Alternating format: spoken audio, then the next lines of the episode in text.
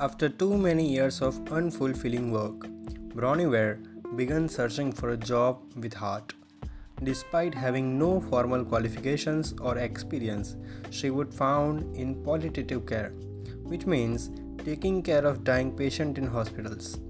Over the years, she spent tending to the needs of those who were dying. Bronnie's life was transformed. Later, she wrote an internet blog about the most common regrets expressed to her by the people she had cared for. The article, also called the Top 5 Regret of the Dying, gained so much momentum that it was read by more than 3 million people around the globe in its first year. At the request of the many, Bronnie News shares her personal story. No matter what you do for your living, all of us have something in common. We all have 24 hours in a day. How you choose to spend your time, your life, is up to you. We only have one life to live. And the end of your life, what you do want to be remembered for. Here are the top 5 regrets according to Ware and how they apply to you. I wish I had the courage to live a life true to myself, not of the life others expected of me. This was the most common regret of all. When people realize that their life is almost over and look back clearly on it, it is easy to see how many dreams have gone unfulfilled. Most people have not honored if half of their dreams and had to die knowing that it was due to choice they had made or not made. It's important to try to honor at last some of your dreams along the way.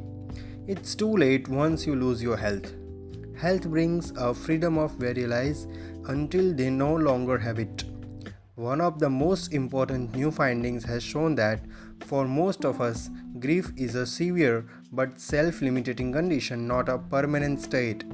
In one study of older men and women who had lost spouse, a clinical psychologist at Columbia University found that the core symptoms of grief, anxiety, depression, shock, and within 6 months after the loss of spouse for 50% of the participants. Smaller group took up to the 18 months or 3 years to resume normal functioning. Loss is forever, but thankfully extreme grief is not. I wish I had not worked so hard. This comes from every male patient I nursed. They miss their children's youth and their partner's championship.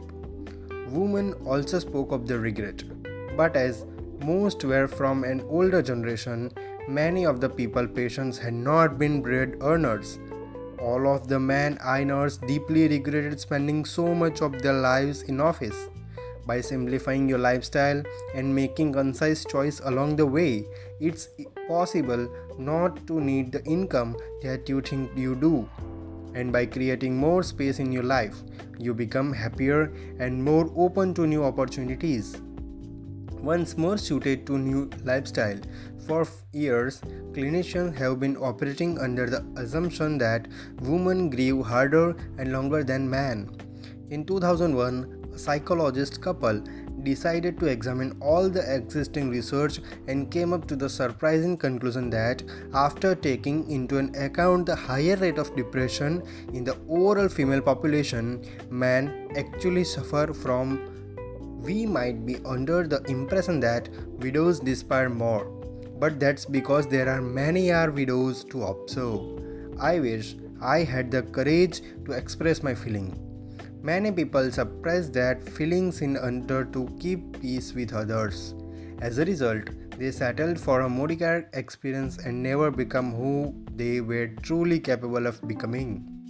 Many develop illness related to the bitterness and resentment they carried as a result. We cannot control the reaction of others. However, although people may initially react when you change the UAR by speaking honestly in the indeed realize in the relationship to a whole new and healthier level. Either that it realize the unhealthy relationship for your life, either way you win. New research reveals that common conceptions about dealing with loss of a spouse are all wrong.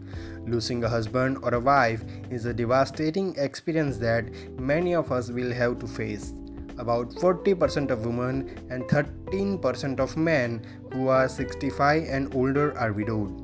According to latest census figures, until recently very little sound research existing about how we lean on after a loved one has died. But in the past decade, social scientists with the unprecedented access to large groups of widows and widows have uncovered five surprising truths about losing a spouse. The best way to heal yourself is humor. To know how to use humor in your day to day life to reveal the pain, you need to wait for a second part. Till then, happy reading and bye bye.